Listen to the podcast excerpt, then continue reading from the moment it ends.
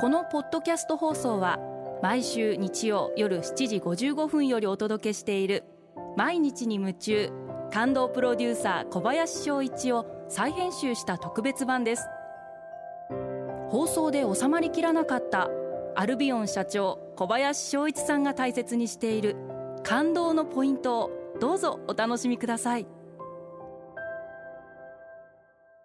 アルビオンの小林翔一です。新しい自分をデザインするって感動じゃないですか？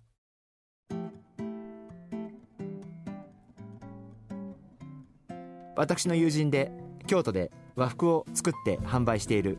経営者がいます、えー、彼にぜひ和服にチャレンジしてみてはという話をいただきまして初めて和服にチャレンジをしたいというふうに思っています。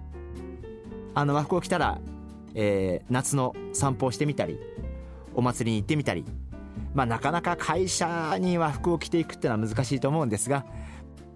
例えば8月曜日を決めてあるいは日にちを決めてまあ和服で出勤という日を作ってもいいのかなというふうに思っています。ただ強制にしちゃうと持ってないメンバーは和服を買わなければいけなくなってしまうんでまあ銀座なんで和服を売ってるお店もたくさんありますしもちろん今は百貨店さんの中にも、えー、浴衣のコーナーが、えー、増設をされていますんでまあ季節感という意味で和服を着てみるのもいいのかな。あの一度和服を着て自分自身イメージチェンジを図ってみたいなというふうに思っています。自分をイメージチェンジしてみるあるいは気分を変えてみる。そんなことも日常の中で大切なのかなというふうに思ってます。私自身も大体年に2回から3回ぐらい、えー、新しいネクタイを買ったりワイシャツを買ったり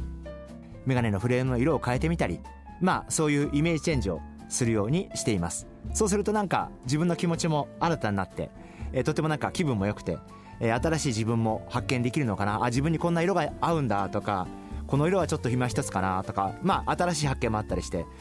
あのそういう時にパッと気づいてくれる会社のメンバーもいますし全く気づかない男性の会社メンバーもいますしあのですから私としてはぜひ例えば女性がちょっとイメージチェンジ図ってたらぜひ一言声をかけたいというふうに思ってますしそういう一言ってすごく大事なのかなというふうに考えてます。やっぱり気づいてあげると相手もすごく喜んでくれるんでやっぱちょっとした変化に気づいてあげるあるいは気づくそういったことってすごく大切だと思っています。やはり自分自身がいろんなイメージチェンジあるいは新しい挑戦をすれば自分自身も他の方のことに気づくようになるんじゃないかな。そんなふうに思いますんで。まずは自分自身がいろんなきっかけを作るイメージチェンジをする何か新しいことに挑戦してみる。そんなことが大切かなというふうに考えています。